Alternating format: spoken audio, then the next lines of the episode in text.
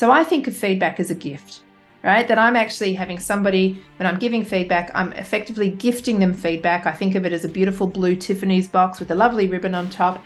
And inside that box, there's a whole lot of packaging and a gift inside.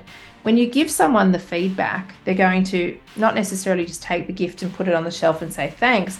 They'll unpack the gift. They'll pull the ribbon. They'll lift the lid. They'll see the wrapping inside, and they still won't necessarily understand what's in the box until they start to work their way through it. So when we're giving feedback, if we can help people by working through the wrapping so that they can see the gem inside, they're more likely to receive it in a way that's positively minded, even if it's in conflict to the type of gift they'd otherwise want to receive. How do you get 10,000 people to take a step to the left?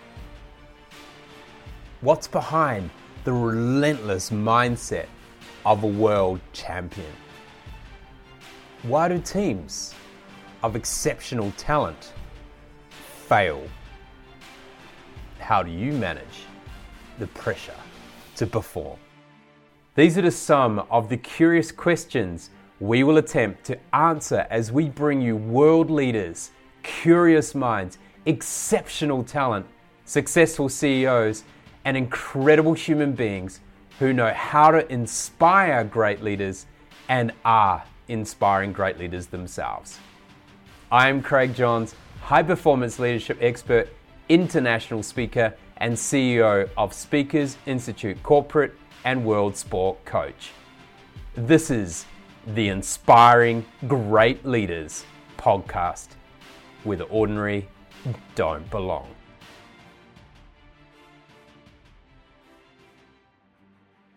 Welcome to the Inspiring Great Leaders Podcast. Our guest today is an executive coach and partner at Deloitte Australia, specialist in positive psychology, and the author of Be Your Own Leadership Coach. Our guest has a Masters of Science in Coaching Psychology and Masters of Laws from the University of Sydney, and a Bachelor of Economics from Macquarie University. She has over 32 years of experience in the professional services industry, including an impressive 23-year tenure as a partner at Deloitte Australia and R&D Tax Advisor at Michael Johnson Associates. Her passion also extends beyond the corporate world, generously volunteering her coaching skills to clients such as Dress for Success, International Coaching Federation, Expert Author Community, and Bambuda Group. I have the pleasure to bring you a phenomenal human being whose purpose and passion aligns with coaching women leaders towards sustainable long-term careers and business, loves normalizing the once taboo topic of menopause in the workplace, and is known for baking mouthwatering honey cakes in Sydney. Karen Stein. Karen, welcome to the show. Thank you so much, Craig. Great to be here. You're welcome. So you live in Sydney. I'm curious, where did you grow up and what was the big dream when you were racing around the playground?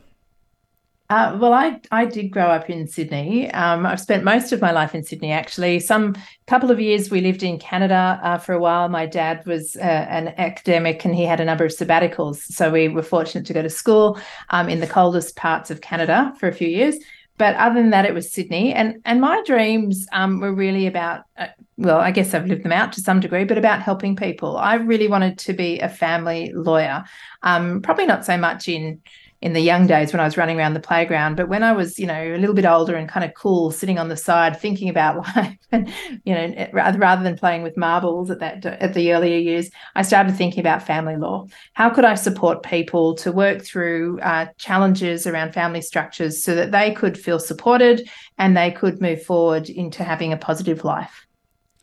And now you seem very much like someone who has an absolute passion for learning, and obviously your dad is an academic. You've got a couple of masters, a couple of degrees as well. What was it about studying that you were fascinated by? I've always had a love of learning. I just like the growth aspect that comes with it, and so it's just something, and I've had different, I guess, responses to different learnings I've had. So my most favourite of learning came with my Masters of Science in Coaching Psychology. I really felt I'd found my place. I felt I'd found my people and was able to get into the detail of the evidence base that comes from the field of positive psychology and really start to unpack, you know, how people think, how they feel, how they behave, how we could actually, you know, really be looking at the human side of supporting people so that they could be of their best.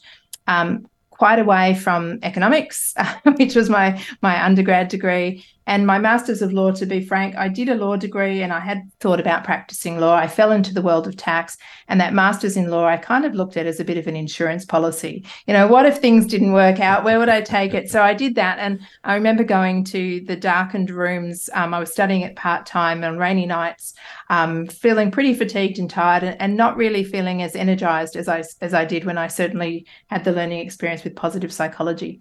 So I think it's that growth curve that you go on when you actually find that you're opening your mind to something and you're curious about it and building out your perspective and your insights and your knowledge and taking you beyond where you are to greater appreciate and understand the world around you. That's what I enjoy most about learning. Mm. And your dad being an academic, I mean, what was your dad's best advice when it come from learning and, you know, approaching the world? Well, that was kind of funny. Mum was a teacher, so it was very much an academic household. In fact, my father was an economist, and he was at Macquarie University where I did my economics degree, and I was present in his lectures while he was lecturing everybody. And I knew him as my dad, not as Professor Stein standing at the front of the room and throwing people out when they were, you know, mucking up in class. So I guess I kind of looked at it as dad teaching and doing his thing. And, you know, he'd sometimes bring jokes to the examples he'd give. So when he was giving examples of an economic concept, he might use a nickname of myself or my brother or something to have the characters in this example, which of course would make me giggle, and my friends who knew me and everyone else would be writing this down in their notes as to the names of these things. He was always very supportive. We had a bit of a laugh when I finished my economics degree when I told him now that I too was an economist, and he knew how I'd studied or how I hadn't studied and how I'd got myself through my degree. It certainly wasn't with the due interest and care that he had, but I thought it was a good place to start. I wasn't quite sure how I'd move into law. I had been quite a playful student in my high school days, and I hadn't really applied myself as best as I had. So when I finished my high school certificate, I didn't have the marks that I wanted to have to walk straight into law. So I did my economics degree, and I started to thrive and started to really learn how to study, which I hadn't learned so well for the earlier years. And that's when I then transferred in to do my law degree, and then started to realise what a pleasure it was. Beautiful. I love that. Did you ever challenge the professor? Outside of the classroom, like I knew where he could take things. I didn't want to be the butt of his jokes. So I used to have a bit of fun and games with him and tease him, you know, when we'd go home. And it was such a privilege. You don't often get to be in front of your parents when they're in their profession, when they're doing their thing, and when they're being the professional selves they are and what they're bringing to their profession. So seeing him masterfully teach, and he always had, significantly positive reviews in his teaching. I was always very proud of him, and he was very accessible, very approachable. And even to this day, when I've met people who put the dots together and realised that was my father, I'm very proud to say that he was held in high regard. Mm-hmm. So it wasn't just this family bias coming through. But it was nice. It was a real honour to be able to see him live out what he was doing and me to witness it and be a part of it. Yeah, you're 100% right. It is very, very rare that you get to be a part of, you know, I suppose not being a colleague of your mum or dad, actually being the client, so to speak. That's very, very rare. So it's a beautiful experience for you. It's kind of like, I suppose for me, when I was being an athlete and dad was coaching our field hockey teams, and in some respect, I mean, for him, it wasn't his main profession, although he's very, very good at what he did. You know, for him, it was more the volunteer on the side, and did it from a passion perspective. But, you know, you're always balancing that respect for, this is my, you know, my parent, but also, you know, I'm here to be the student or the client, so to speak, at the same time. Yeah. He had to have his colleagues mark my papers, of course. So there was no conflict of interest. Which probably worried him, wondering how I was going to go. How you were going to get through. Which is good. So you spent a bit of time, you know, working in taxes, etc. as well. Yeah. What was the shift to sort of move into Deloitte, and what was kind of the, were you still doing tax when you first started at Deloitte? Yeah. So, as I mentioned earlier, I had an interest in family law. So in finishing my law degree, I had been moved by some of the work I'd done during my degree with Kingsford Legal Centre and started to actually work on individual cases and understand the impact you could have with people. I went to the College of Law in Sydney to gain my practising certificate to become a solicitor. And in those days, there was no computers with seek.com to find jobs. There was lots of billboards, lots of adverts stuck all over these billboards. And I plucked an advert from it, rung them up, got myself an interview and rocked up assuming that they were a practicing law firm. I discovered they weren't. They were a small boutique consulting firm and they specialised in the research and development tax incentive. And we did an interview. They offered me a job, which was kind of surprising. I figured I'd stay for 6 months and get a real job, but I stayed for 7 years and I absolutely loved it. And it was very purposeful work, helping businesses seek funding to further their research and development to the benefit of the Australian economy. But after 7 years, I thought it would be nice to be elsewhere. And we all knew each other in the field of R&D tax in Australia. And I liked the guys at Deloitte. I thought they'd be great to work with. So I simply asked them for a job. They didn't have a job at the time, but they did have a corporate tax partner who took me under his wing, and I worked with him for a short while. And then I was transferred back into the R&D taxes team, and the journey went forward to become a partner of the firm a short time later. So I had a career as a partner for some 16 years in tax, and really enjoyed the opportunities that came with it, the clients that I worked with, multinational clients as well as local organisations and great teams. And I learned a lot from them as well as tried to build and impress upon them different elements as a leader myself in leading those teams. But as I tell people, I was getting closer to my halfway point. I was getting closer to 50 and I'm determined to live to 100. And I realised that R&D tax was not going to shine for me for chapter 2 of my life. And I wanted to do something more impactful, which takes you back to that family law piece. I wanted to help people. And I'd realised I was helping corporations, but I really still wanted to come back to the individual. So it was close to that time I'd been on a leadership program myself and I'd been given a coach and I fell in love with the process of coaching. I really started to distinguish between what a coach was, what a mentor was. I was fascinated by the process of coaching. So I went and did a certificate in coaching practice. That felt a little bit lightweight. I wanted to go deeper. So that's where I found the master's program and started to do that. And then an opportunity came up to move into an executive role within the business. And I started to coach some people then. And I finally shaped a program, which I offered to the firm, where I'd leave tax altogether. As I say, hang up my tax boots and deregister as a tax agent, so never to return. And I moved into our talent team to start coaching our women partners across Australia. So I did that in 2016. And it's been a privilege to have this career pivot, to have this role within Deloitte, and to be in service to the many women partners that I support in their careers. Yeah, we've interviewed the likes of Alan Derrick on the podcast before, who I'm sure you've spent quite a bit of time with. And it's wonderful to see the kind of empowerment we've seen with women partners and leaders inside Deloitte. I think it's fantastic, the global kind of movement in the way that it's been done. And yes. I know, you know, with the likes of, you know, Alan and other people who are kind of really sponsoring those initiatives and supporting them, it really helps to see an organization thrive. It does, and bring attention to it and support those in the workplace so that they can be of their best. It's a terrific contribution that they're making towards the fullness of the workforce. Yeah, very good. So for those who are listening, I mean, because we hear the words mentoring, we hear the words coaching. In your words, how would you describe what each is and what is the difference between the two? They are quite distinct and they're often used interchangeably, but a coach is somebody who sits with you and explores and reflects and discovers with you options towards the goals that you might have, or helps you identify obstacles or barriers towards those goals. So they almost act as a reflective frame to help you grow your self-awareness so you can be more understanding of your behaviours, your emotions and cognitions, and be more informed to make choices towards the impact or the goal that you'd like to have. So it's very much a process, a collaborative process of exploration. Lots of questions are asked. It's really a questioning frame. A mentor, on the other hand, is coming at you with advice. So you'll seek a mentor because of their lived experience or their professional experience. And you might pose a problem you have, or you might question how I reach a goal, and you'll ask them to tell you what to do. And so they're going to tell you, as very different to question you, but tell you what to do based on how they would tackle it, how they would have handled it in the past.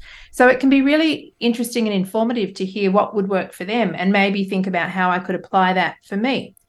What I'm challenged with sometimes with mentoring, though, is we're all such different people. Sometimes somebody else's approach might not match my needs. It could be that we have different ways of seeing the world, different communication styles, different levels of confidence, different networks, or different ways of dealing with problems and emotional constraints around those.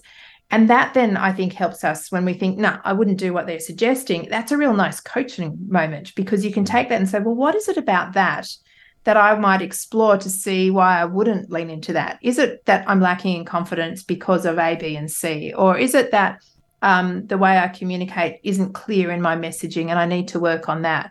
Or maybe I over-communicate. You know, what is it? So you can use both. And I do suggest that people build what I refer to as your own personal board of directors, where you have a coach, you have a mentor, you also have an advocate. And an advocate goes further. They actually help identify opportunities for you and pull you through towards those opportunities.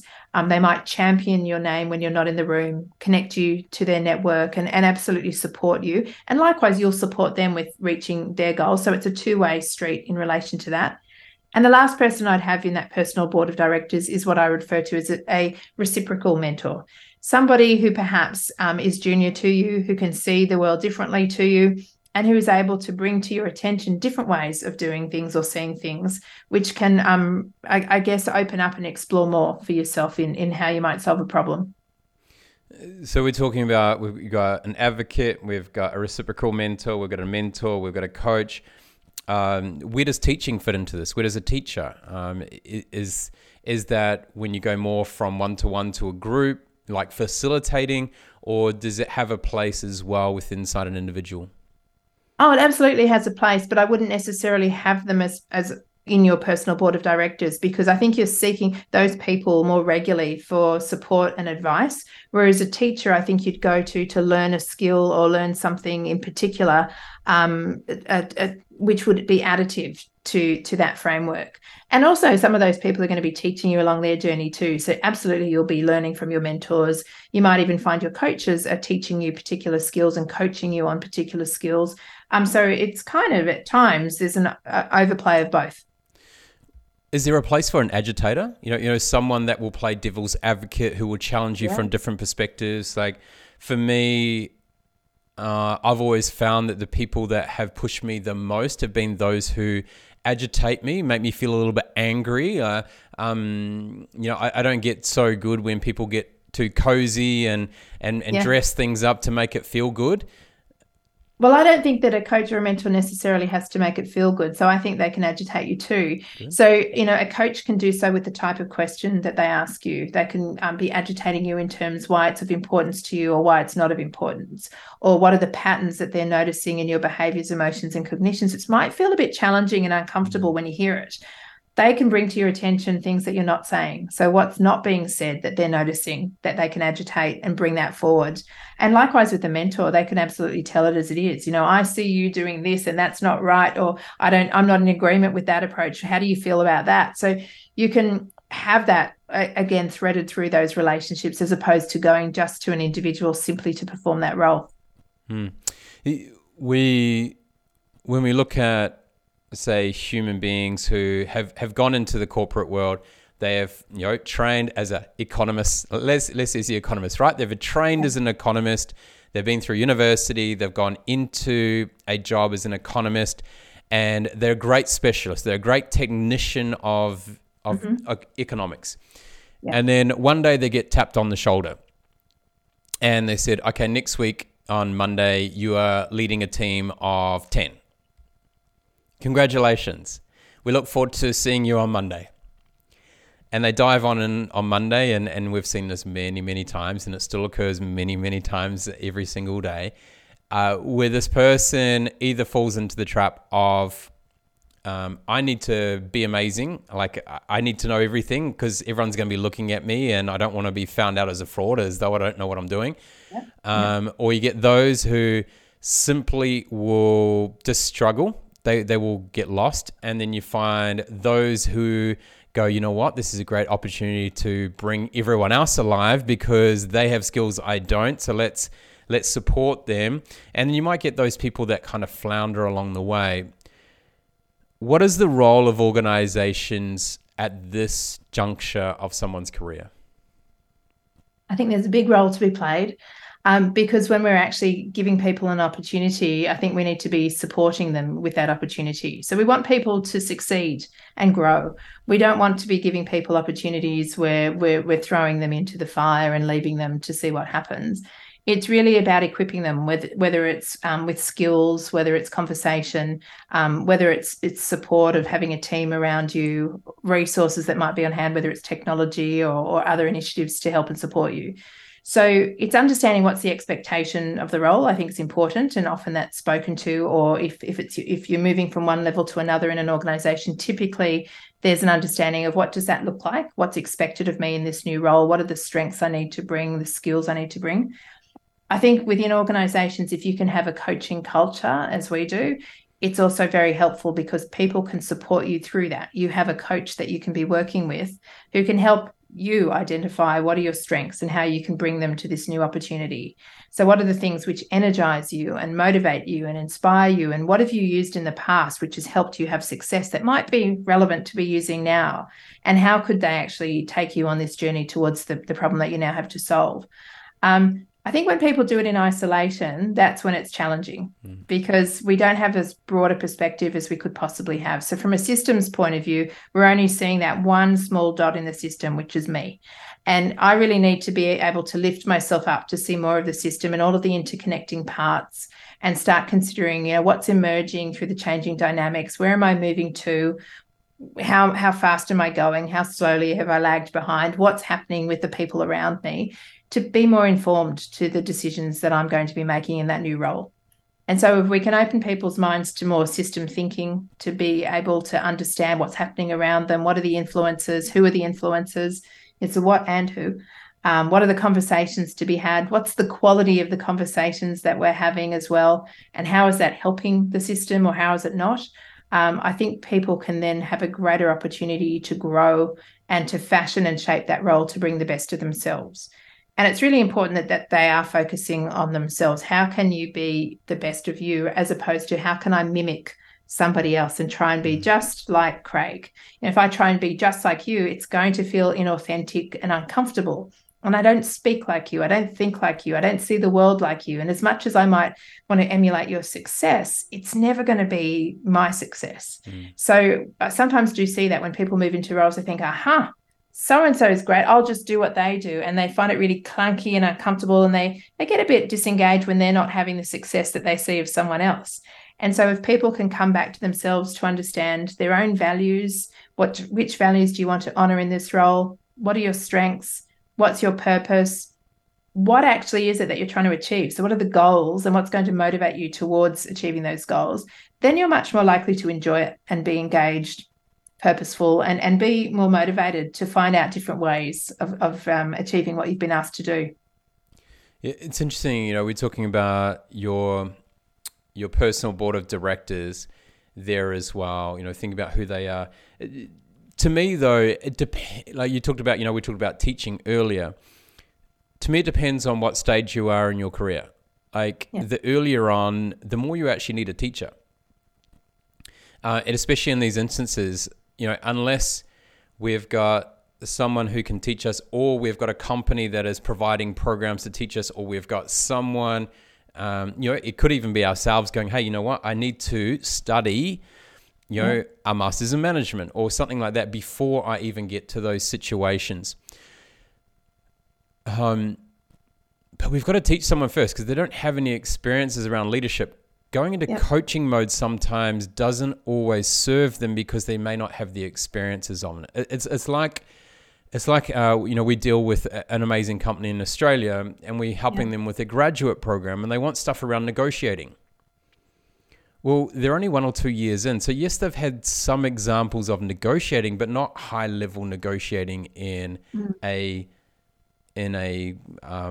corporate setting.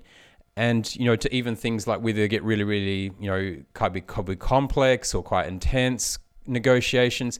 So what we did there is to actually bring in some more experienced people in the organization to come into that program, because if we left those young ones alone, they just wouldn't, the teaching alone would not give them enough perspective to gain as much out of that program as they possibly could, even though we know the skills to learn at a graduate level would be amazing to have that. They just don't have the experience yet.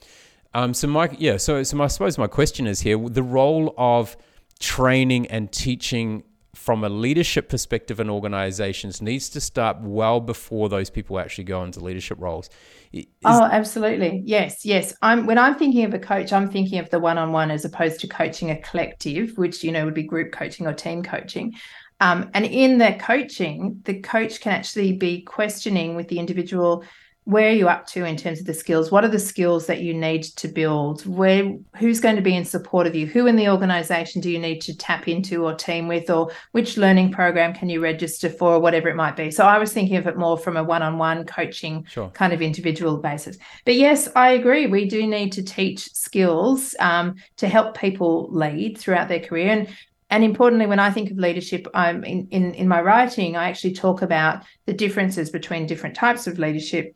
When we badge ourselves as leaders and only want to be a leader if we have a certain title, that's more about positional leadership. Whereas I believe everybody has great capacity to be a leader. As soon as you walk in as a graduate, you can start to demonstrate your own leadership, how you show up every day, how you contribute, how you're planful, how you lead and role model in the way that you conduct yourself. That's all role modeling to your peers, to other people.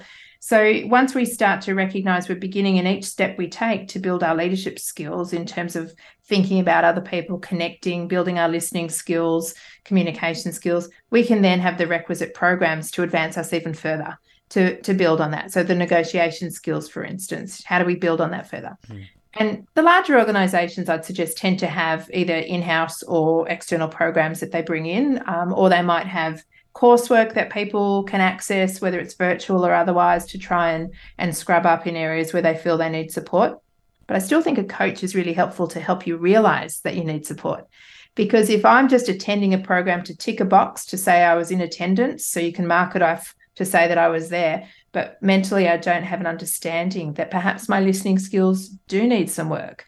Perhaps I'm not necessarily present when I'm sitting with my team or my manager or my client, and I'm not really listening because I'm distracted or I've been selective in what I'm listening to. If I don't work out my needs, and for that, I'm going to participate in a very different way. It'll be very cursory as opposed to necessarily connecting with and giving meaning to why I'm having the training in the first place.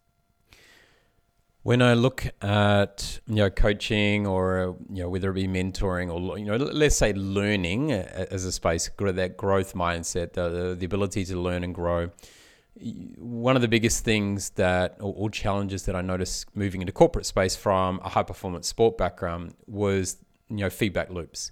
You know, being in sport, you know, for many years, or probably pretty much over 3 decades is involved in sport, where there's an extremely tight feedback loop. Yes. Like it is happening not only from the coach, but the other players. It is extremely tight. When you move into the corporate world, in some cases, non-existent. In some cases, the feedback loop is 12 months, which is too late, as we know, right? What are you actually helping someone with after 12 months worth of collecting something based on 1 or 2 moments that you may have seen or observed or someone's told you about? So is it actually a full picture? To now we're seeing, you know, some better feedback loops, but, you know, when we look at executive coaching, it's not accessible for everyone because of the cost. It's not accessible inside every organization because maybe the size of it, maybe the way they prioritize where expenses go, you know, based on how do we get a return on investment for our people here. And that importance of having the accountability, having someone who can ask you the right questions is so important. So how do we create, firstly, more opportunities for people to be coached internally inside an organization? And then secondly, is there another way?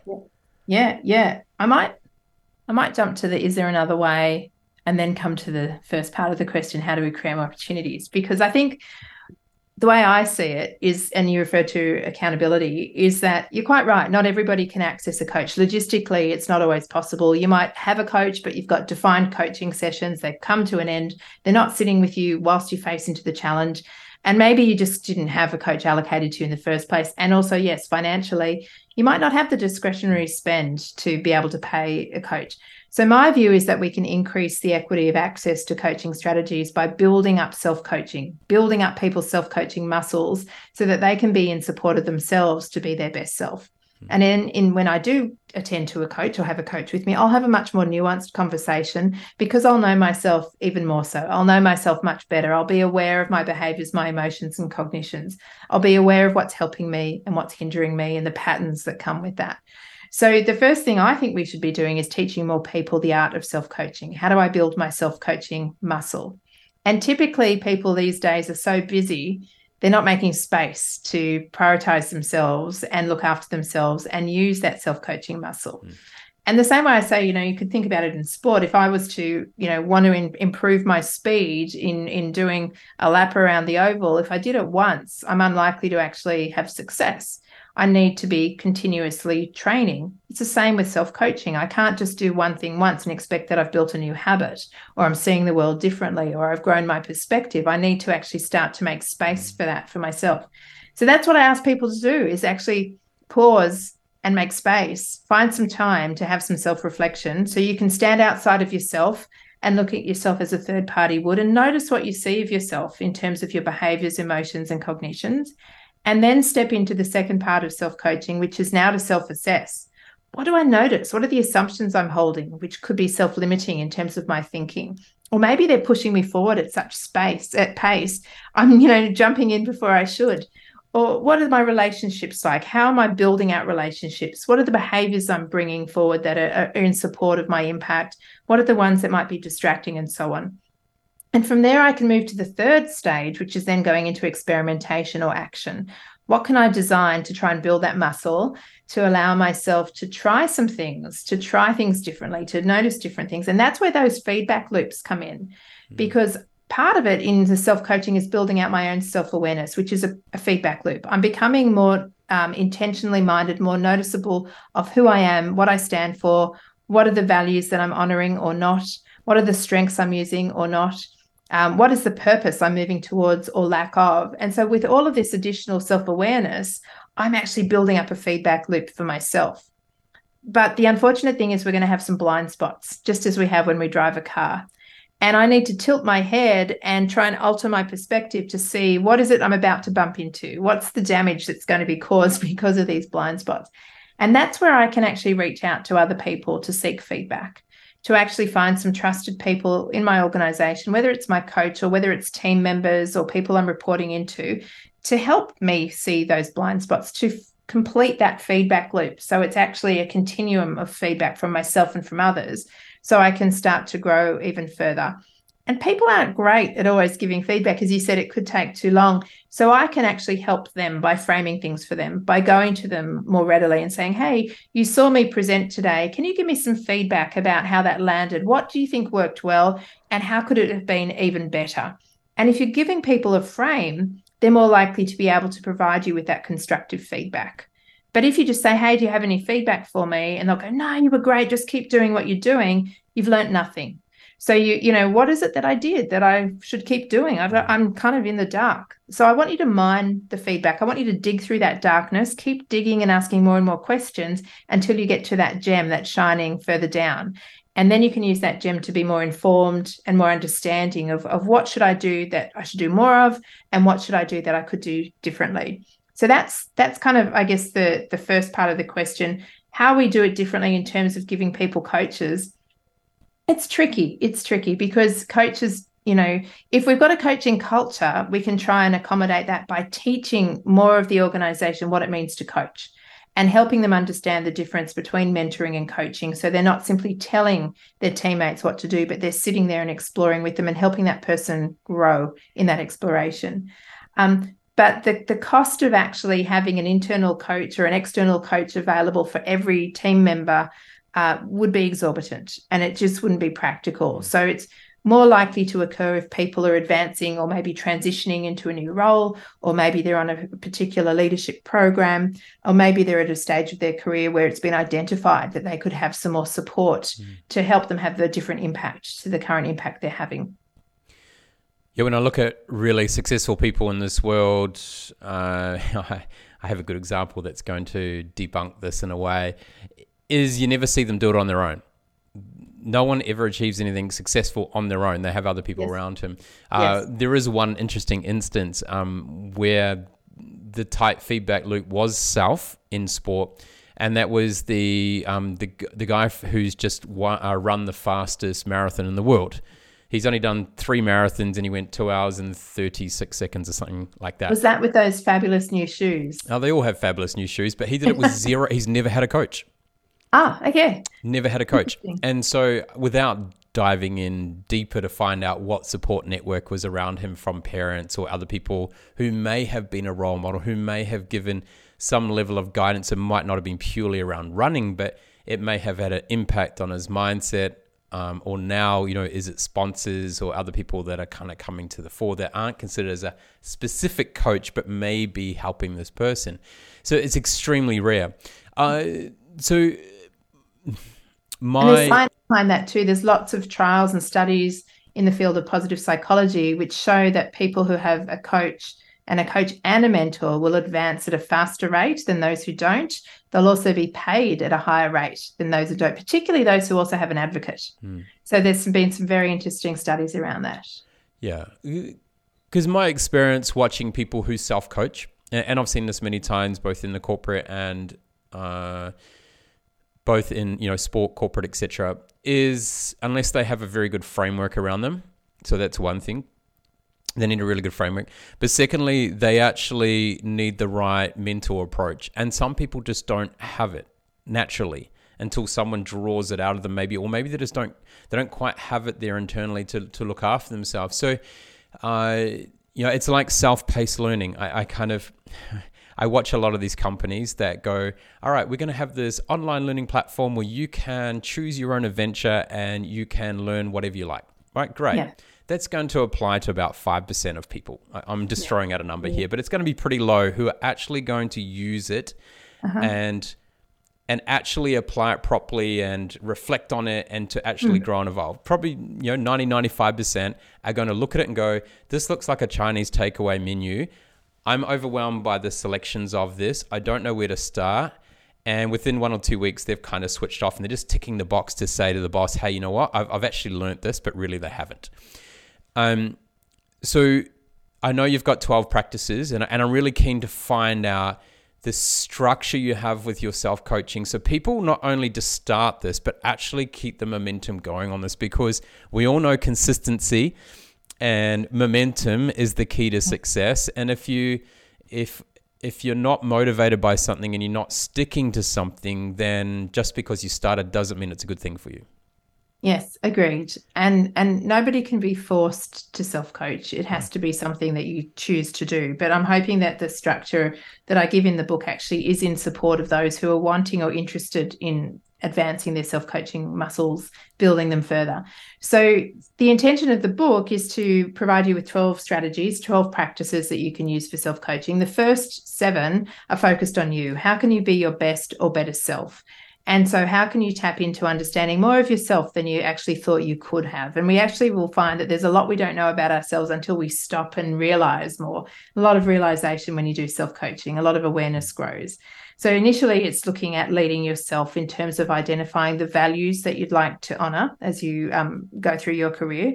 So there's exercises throughout the book. So each chapter actually comes to you with stories which help you understand the context of each of the different topics. It's based, evidence-based, so it's not heavily theoretical in the way it's written, but it is got an evidence base behind it. And then each chapter has self-coaching strategies within it. So you have self-reflective exercises, coaching strategies that you can adopt and try and build those muscles in relation to each topic, whether it's how do I set my goals and what kind of goals I should set, how do I motivate myself, which is precisely what you asked. So how do I move from something I feel I have to do to something maybe I should do?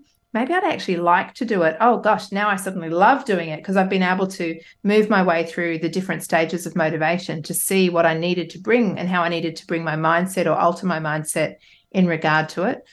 We move through to understanding how I use my time and manage my energy. So what am I doing for myself in terms of my commitments to a number of things, what's in my control, what's not. We use self-determination theory to try and help people build up their ability to have their own self-belief and self-worth, which comes through the self-coaching. And that's kind of sewn through the whole book. And then once we actually feel that we have built ourselves up to be of our better or best self, we can then bring that to how we lead others as our better or best self. Mm-hmm. So the last five strategies are really the impact that you have on others. What's the leadership impact you'd like to have? So how do you actually become more attentive to how you're seen? How are you visible? What are the perceptions that people form as a result? What are the behaviours that you exhibit? And how do you build trust with people so you can have that impact? And then how do you use your listening skills? How do you consciously communicate? And my favourite chapter being how do you bring kindness into leadership? Because I think we can absolutely dial that up significantly to allow people to have a much more enjoyable experience when they're in the workplace. Okay, good. Before we dive a bit more into that kind of coaching, I think one of the things that I've noticed recently too is for someone who's kind of feeling like they're now moving closer to a leadership role, about to step into a leadership role, maybe even are in a leadership role, and I'm talking titles a little bit more here now, because we all know everyone is a leader because you're either leading them up the garden path or you're leading them down the wrong one, whatever it is. But we all have influence over people. So, but I feel there's a lot of confusion out there. You know, we must be an authentic leader. No, we must be a strategic leader. No, you must be a conscious leader. No, you have to be a kindness leader. No, you need to be a authoritative leader. And so there's so many, it's like the... like messaging sometimes, it's just coming at you at 100 miles an hour and you're like, which road do I take? And I'm sure you're similar to me. We need all those components, and you will use all those types of leadership and command and control. You still need that at certain points. So how, when people are looking at self-leadership, how do they identify which areas of leadership they've got to develop? Because they might naturally already be really, really good at being kind and leading with kindness. They might already be someone who is very, very good at compassion and being conscious. But they may lack the areas of strategic leadership and being able to, deal with challenging situations. Yep. So how you identify that is through feedback loops. So part of it is building up your own self-awareness to see more of yourself and to see the impact that you'd like to have against the impact you're having. So what do you notice of yourself? If I'm pulling away from conflict because I'm sugarcoating everything, because I want everyone to feel that I care about them and that I'm in there for their best interests, and I'm really avoiding those hard conversations, I'll know it. I'll be able to feel it. I'll know that it's awkward to lean into conflict. And I'll have to start considering through my self-awareness, how is this helping and supporting the individual? How is it helping and supporting me? Perhaps in me not giving them feedback, it's adding to my workload because I'm doing more, fixing up more mistakes that they've done or taking on more so that they can, turn their attention to other things without criticising them or asking them to look at things differently. Maybe my team's also looking at me poorly, thinking you're just not dealing with a problem. So they're losing respect in me because they're waiting for me to lean into the conflict, and they're watching it play out and they're never seeing any action from me. So I need to build up my own self-awareness to understand which parts of me are coming up, which parts of me do I need to bring to have the impact that I'd like to have. And then I need to complete that feedback loop I was talking about before, because maybe I can't see it. Maybe I think I'm being fabulous in the way I'm giving feedback, but others are noticing that, no, it's not very effective. So how do I have those trusted people around me who can observe me and who I can lean into to say, hey, I don't really feel like I'm having the impact I'd like to have. I'm not advancing the team at the rate I hoped, or we're not achieving the results as a collective that I hope we would, or we're not broadening our perspective because it seems to be a lot of groupthink. We don't seem to be able to move away from the status quo. Everyone's pulling that way. I don't seem to be able to influence the team to come this way. What do you see in me? Which parts of me are showing up? What do you suggest that I also turn my attention to? So unless we're actually building out our self-awareness, we're unable to say, should I have, more authority in the way I lead? Should I be leading more from the heart? What should I be doing? We actually need to stand, get out of the detail of what we're doing day to day with people and move up above to the balcony and look down to see, well, what's the bigger picture I can now see? And what can I take away from that? And if I can't see it, what are other people who are on the balcony seeing of me below that maybe they can lift my attention to so I can make those choices? Okay. So how do we avoid bias, right? So there's a couple of different research papers out there who say we have anywhere between 3,600 and 60,000 thoughts per day, right? So no one actually knows yet, I don't think, because there's a massive difference. But we know there's a lot of thoughts. And, yes, there's research suggesting that 95% of our thoughts are repetitive. There's also research out there showing that 90% of people have a negative thought bias. Uh-huh. Yes. Right? So they have more negative thoughts than they have positive, which is really scary and to me quite sad, to hear that. And obviously that's based on experiences, and then obviously as momentum kicks in, if they're not aware of it, then they're going to end up with more negative. However, human beings, from what I understand, and I can't quote you the exact research, is somewhere around 90% of people, 90-95% of people will speak in positive bias. So internally they're thinking negative, but they'll speak more positively.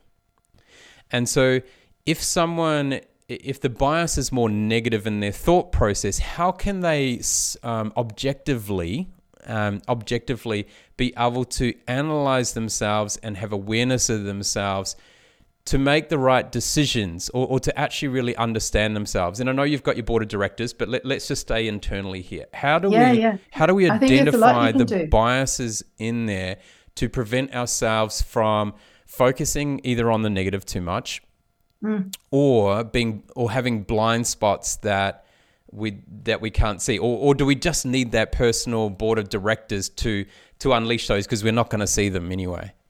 No, I think we have our own need to actually try and look inward to see what we see of ourselves before we rely completely on that board of directors to bring everything to our attention. I think that gets a bit lazy if we're waiting for everyone to come into this role and coach me, and then you tell me what you see of me, and you then pull me through. Well, where's my thinking? And so I need to have personal accountability for what I can do to try and build and grow and learn from myself as well. And so there's an important part of us absolutely trying to build open our perspective, push open our cognitive boundaries so that we can see much more and have many more elements, data points of knowledge coming in to us so that we can consider the inferences we're making from the data that we've observed.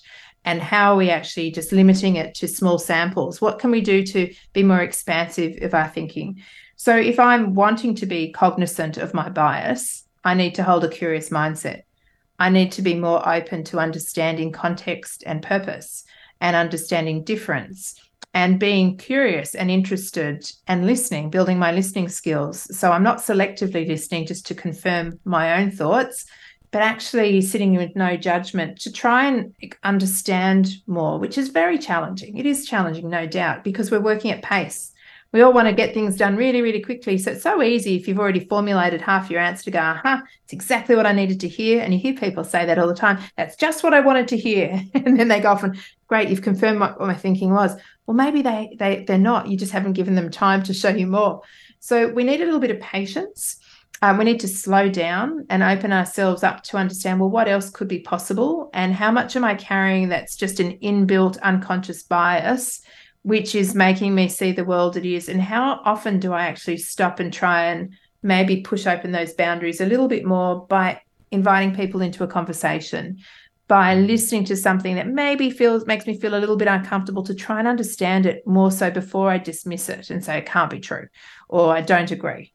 Why do I not just wait a little bit longer to see, well, maybe I might still not agree, but let me learn why they think that way. And that can actually help me discover more about my thinking and whether I truly have a bias or not. But we all have biases. We'd be lying if we said we don't. It's just how much of them do we recognise and how do we attend to them? And if they're helpful, a bias can be helpful, but if it's unhelpful, what am I doing about that? You know, how am I actually kind of trying to make sense of it? And what's my meaning making around it that's helped me create that, that's led me to form that point of view? And how can I try and unpack that to learn more about myself? There's a huge amount that comes in from self-awareness when you're doing that and self-coaching, in holding yourself in that moment, being present with yourself to unpack more. And that's why I say when we are self-coaching, you'll learn more about yourself than you ever thought you could.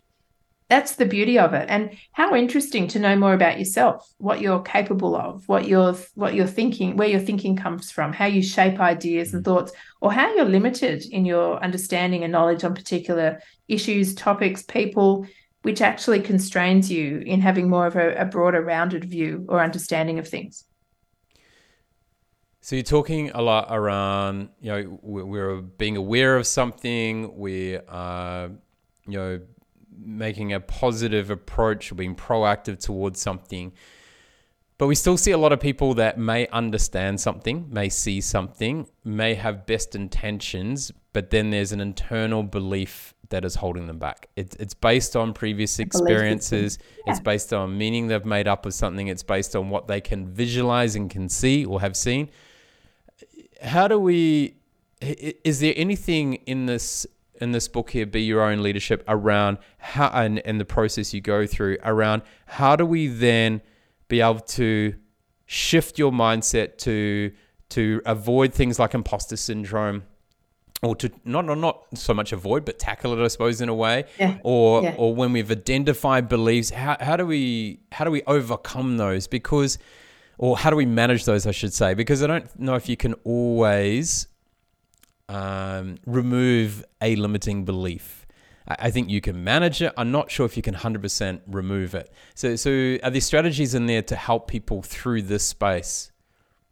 Yes, there are. So in part of when I'm talking about how do you manage your energy, I look at our four different capacities: our physical, emotional, our cognitive, and spiritual. And so spiritual could be purpose for you. But when we're looking to emotional and cognitive, it could be that you're actually feeling a particular way because of what you're thinking, the stories that you're telling yourself. And so I do go through some exercises of how you can start to notice the triggers that are causing you to feel a particular way.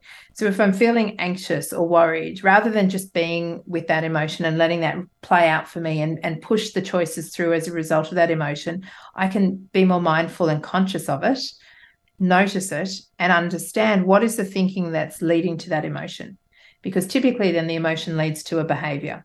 So if I'm actually aware of the thinking, and I might be thinking I'm not good enough, I'm going to be found out, people, you know, will think I'm useless at what I'm doing. That makes me feel worried and nervous and scared. Therefore, I start to pull back from the opportunities that are presented to me because I don't want people to find out I'm not good enough.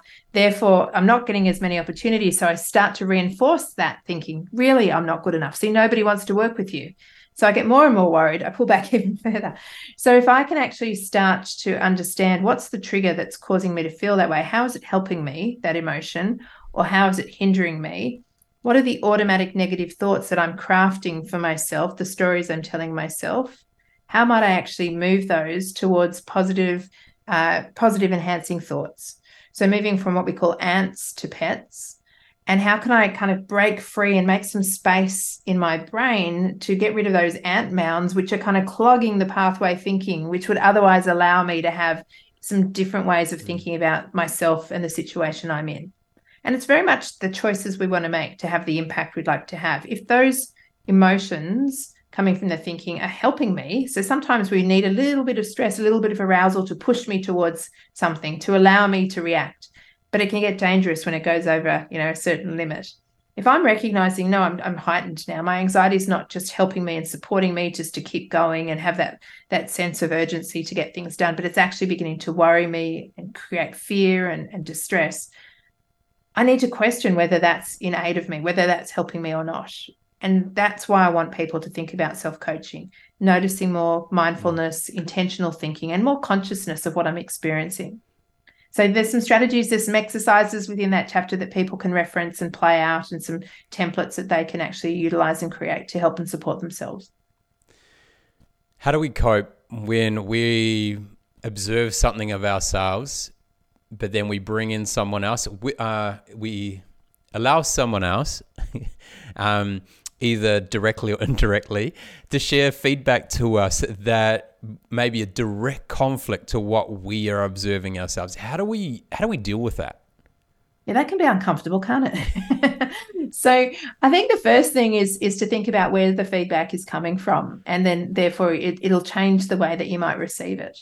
So typically when people give feedback, most of the time, not always, but most of the time, they're giving it to you with a positive intention. I'm giving you this feedback so you can be more aware, so you can perhaps think about your impact, how you might change, how you might lean into something or otherwise, what you're doing and what's the causal result of what you're doing, so you can take ownership and accountability. So I think of feedback as a gift, right? That I'm actually having somebody, when I'm giving feedback, I'm effectively gifting them feedback. I think of it as a beautiful blue Tiffany's box with a lovely ribbon on top. And inside that box, there's a whole lot of packaging and a gift inside. Mm. When you give someone the feedback, they're going to not necessarily just take the gift and put it on the shelf and say, thanks. They'll unpack the gift. They'll pull the ribbon. They'll lift the lid. They'll see the wrapping inside, and they still won't necessarily understand what's in the box until they start to work their way through it. So when we're giving feedback, if we can help people by working through the wrapping so that they can see the gem inside, they're more likely to receive it in a way that's positively minded, even if it's in conflict to the type of gift they'd otherwise want to receive. Yeah. So I think intention's important, but then also being mindful of, well, what do I have in my control? Am I going to be defensive from the outset? As soon as somebody starts giving me feedback, just, put up my hand, talk to the hand, or just kind of zone out and not really listen to it. Because sometimes if we get feedback and we don't agree with it, we see that's not how I see myself, it couldn't possibly be. I can go and if I can just sit there and take the feedback, hold the gift box, and go to somebody else with it and talk to them about it and say, look, this is the feedback I've received. I'm surprised by it. Do you see this in me, or can you help me unpack this further? Because they weren't able to give me enough examples. So it's challenging. Sometimes feedback can be very overwhelming if we're not expecting it, and it's not framed in a way to be of support. So I think as a feedback giver, we've got a lot on us where we can do it better. I don't think many people are great at giving feedback, but if we think about how do I want it to be received, how can I frame it so the person is primed and ready to receive feedback, rather than just walking in and saying, you know what, Craig, I think you're pretty lousy at what you're doing here. It's not going to be very helpful if you do it like this. Well, you're in a bit of shock, right, if somebody comes at you like that. So I could frame it and say, well, Craig, I wanted to talk to you about the way you've been communicating lately. Is now a good time for us to have a chat? And then you can actually start framing yourself to receive the feedback. Oh, okay, I can clear my mind. Or no, it's not okay. Could we talk about it, in half an hour? I'm in the middle of an urgent deadline. But then you have my full attention. So framing is really important. And then I could talk to you by talking to you about the impact of the behaviours I've noticed. So it's much more clear as to what's going on with the feedback, what's resulting from the way I've been acting, thinking, behaving. And then you can help me by giving me an example of where I could move to. So rather than just saying this is no good, this is the poor impact you're having, how about also give me an example of what could be? Maybe if next time when you have a conversation with someone, if you just prepared a couple of dot points for yourself so that you could be thinking about how you could take them on that journey, that would have an impact that they'd be more united and with you in the conversation. How about you try that next time? So I now, in receiving the feedback, I'm not lost as to what do I do with it. I actually have an action plan to take me forward. Yeah, good. When it comes to choosing your board of directors, and I'm going to use a really good example here right now. So for instance, the New Zealand All Blacks, the most winningest, sports team of all time internationally. And Ian Foster's the current coach. He had been under the tutelage of Sir Steve Hansen, who they won 2 World Cups together, and they had Graham Henry before that. amazing people around him, some of the best in the game when it comes to mentors he could have had possibly around him, went to other sports, really successful people.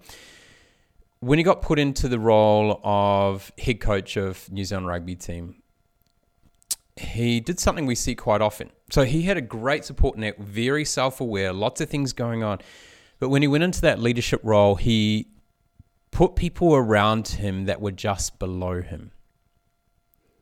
Okay, in their ability, in their what they could bring to the table, and struggled for the first part, to the point where the whole nation was against him. The New Zealand Rugby Board, from my observation and seeing what happened, probably didn't deal with it the best, and created a space where he was able to shift from that to bring in people that were better and more experienced than that, and put people in positions that had way more knowledge, way more experience, way better expertise.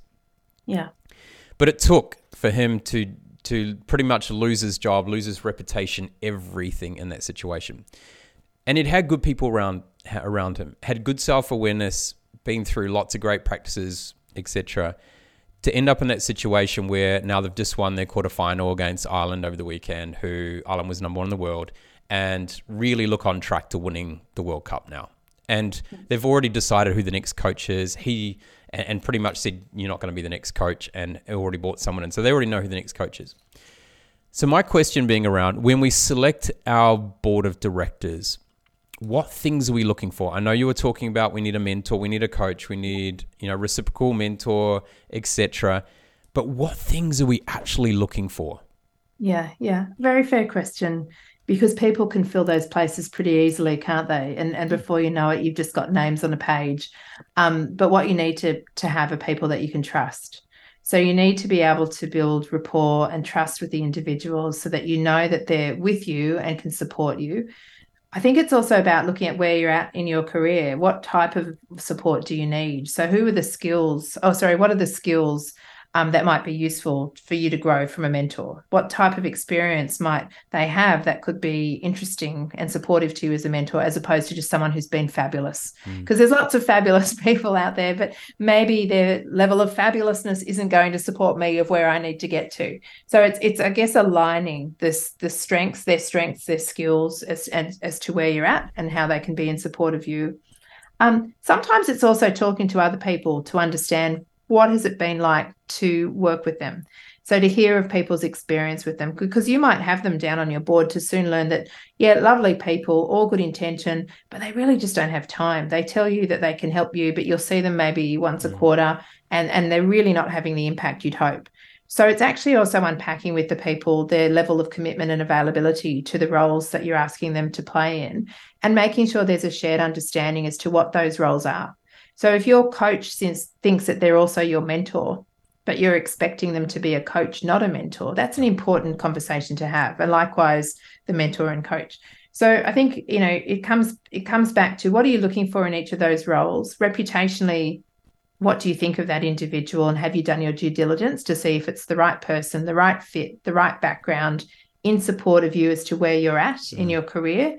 And also, I guess, having some conversation with them to see whether they are open to seeing where you're in your career and what they can do in support of you, because you can drag them into the room, but if they don't want to be there, it's not going to be particularly helpful. It needs to be, a proper relationship between interested parties. Yeah.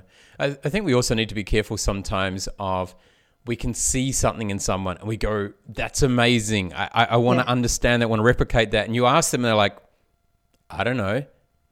Like they're unable to unpack their natural genius in a way. Yeah. I still remember starting Speakers Institute Corporate, and the team were like, you're like amazing at relationship selling. And I'm like, I never heard of it before, so to speak, just about. Like it was literally totally foreign to me. And they're like, how are you doing what you're doing? Is there like a structure? Is it natural genius? And I'm like, I don't know. Doesn't everyone do this? Like, this is just who I am. This is how I approach things. Yeah. And to try and unpack that by myself, no idea. Yeah. No idea. Yeah. And I'm very self-reflective, very self-aware of things. But when it comes to, sometimes when it comes to your natural, what you're naturally good at, and I term it as your natural genius, it is hard to unpack that. And it could be humility as well. That is also sitting there holding you back from actually being able to talk to it in a way where you feel comfortable to say, well, I actually am bloody good at selling and this is how I do it. But you might feel that level of self-consciousness where you just think, but isn't everybody, or, you know, I don't see what you see. So that's interesting you point that out. It could be that that's something that sometimes pulls people back. Oh, you know, I'd never had any sales training or anything like that. But the point here is we have to be aware that just because we see someone do something doesn't mean they can help you unpack that. Yes. And to kind of question, not question that, but to kind of check that out and make sure, is this someone that can actually, if you're looking for an area of expertise, for instance, to guide you, to actually understand whether they actually are ready for or have done the work to be able to unpack what you need? Or is it just all you're going to be able to do is just observe them in action because they're so damn good at what they do, they don't understand what they're doing? Exactly. I agree. I think it's a very fair observation. Yeah. Look, it's been fascinating conversation, but we do have, you know, a couple of questions here which we love to ask our listeners. And we all know smart people have great answers. But the most successful Sorry? No pressure. Yeah. But the most successful people ask great questions. Uh-huh. So when was the last time you did something for the first time? Well, I'd have to say it was quite recently in relation to writing my book. I've never written a book before. In doing my first ever book, I learned a completely new process of the art of writing. And it took me, and here was a love of learning, of being able to explore something that I thought would be quite obvious. How hard would it be to write a book? Well, I found out that there was a lot to learn. So doing that would be something I've done for the first time. Brilliant. Were you self-coaching, or did you have someone to support you? I had the wonderful Kelly Irving of the Expert Author Community in support in a group coaching capacity, and that was really worthwhile. A wonderful human being. What is the one question that you would love to solve? I would love to solve the question around the gender parity gap. I'd love to be able to further unpack and solve why is it that we have such a continuum of a lack of diversity of leadership, particularly gender leadership, for women who are moving into leadership roles. And I'd love to see the association of that with the fact that at the age that we're looking at, which is usually people in their mid-40s onwards, how it overlays with their life stages of moving into perimenopause and menopause. Is that one of the reasons that's pulling them away from opportunities for leadership? Are we doing enough in support of these people who are transitioning through menopause to help them thrive in the workplace? And how can we close that gap so we can have a broader diversity of leadership, so we can be more innovative and creative and have diverse thinking and have better organisations? Yeah, it's kind of like phase 2.0 that really challenges us in that area. You know, you go parenthood first for those who go into parenthood, to then into that, you know, that phase of menopause, etc. It's a fascinating area that we really haven't solved yet. And it would be so good. It sounds so simple, sounds so easy, and but sometimes the easier things that sound easy, they're like, hey, we should be able to solve this, are sometimes the most complex and wicked problems to deal with. For you, what is an inspiring great leader, and who is a great example of this for you? Well, for me, an inspiring and great leader is somebody who motivates and inspires and has a long-lasting leadership impact, which is positive and enduring. So when they leave the room, the leadership impact continues. And when I was thinking about who I see is a leader who represents that, I'd have to say Zach Mercurio. Zach is a fabulous author. He wrote The Invisible Leader. He's an organisational and development, or he's specialised in organisational and leadership development out of Colorado University State University, where he's an adjunct professor. And he's focused on the concept of meaning and mattering. How do we make people feel like they matter so that they actually feel more than they simply belong? And I think that's a beautiful new concept that we're just slowly unpacking, and he's bringing a lot of fabulous, inspiring leadership towards that. Great. Love it. We haven't had that person before, so I love it. It's been a wonderful, wonderful conversation. How can people learn more about what you do, and what is the best way for people to connect with you?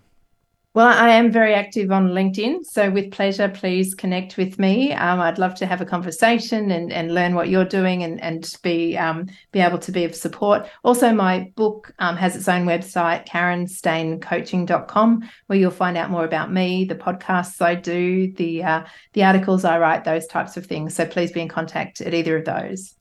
Beautiful. And we'll pop those links in the show notes along with how you spell Stein, the Karen's last name, in there as well. So you get that right, so you can make sure you connect to her in the right way.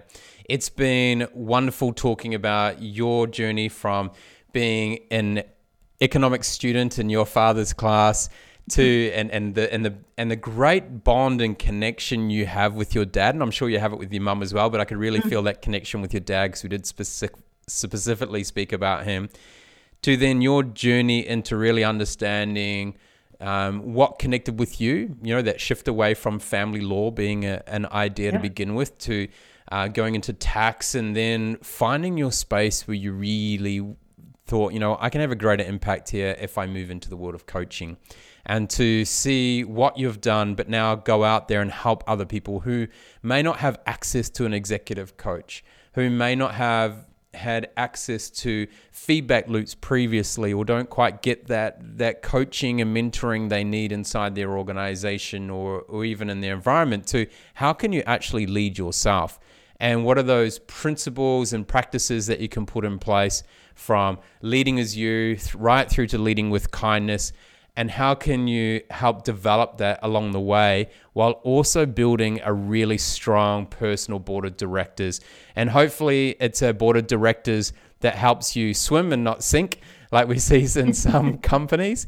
As you as a leader, we need more inspiring great leaders around the world. And Karen, you're doing a great job in helping instill practices in people who can take what they know, what they understand, but really start to analyze and observe that and be aware of stuff, and to take action so they can have a greater impact on the world in the future. So thank you very much for your time today. It's been an absolute pleasure. The pleasure's been mine, Craig. Thanks so much for having me. It's time for you to join the Inspiring Great Leaders movement by visiting craigjohns.com.au. Share this podcast on LinkedIn, and be sure to hashtag Inspiring Great Leaders. We would love it if you could leave a review on Apple Podcasts or Spotify. Drop us a line with your feedback and questions, and connect with us on the Craig Johns LinkedIn, Facebook and Instagram pages. Be sure to check out the next Inspiring Great Leaders podcast, where the ordinary don't belong.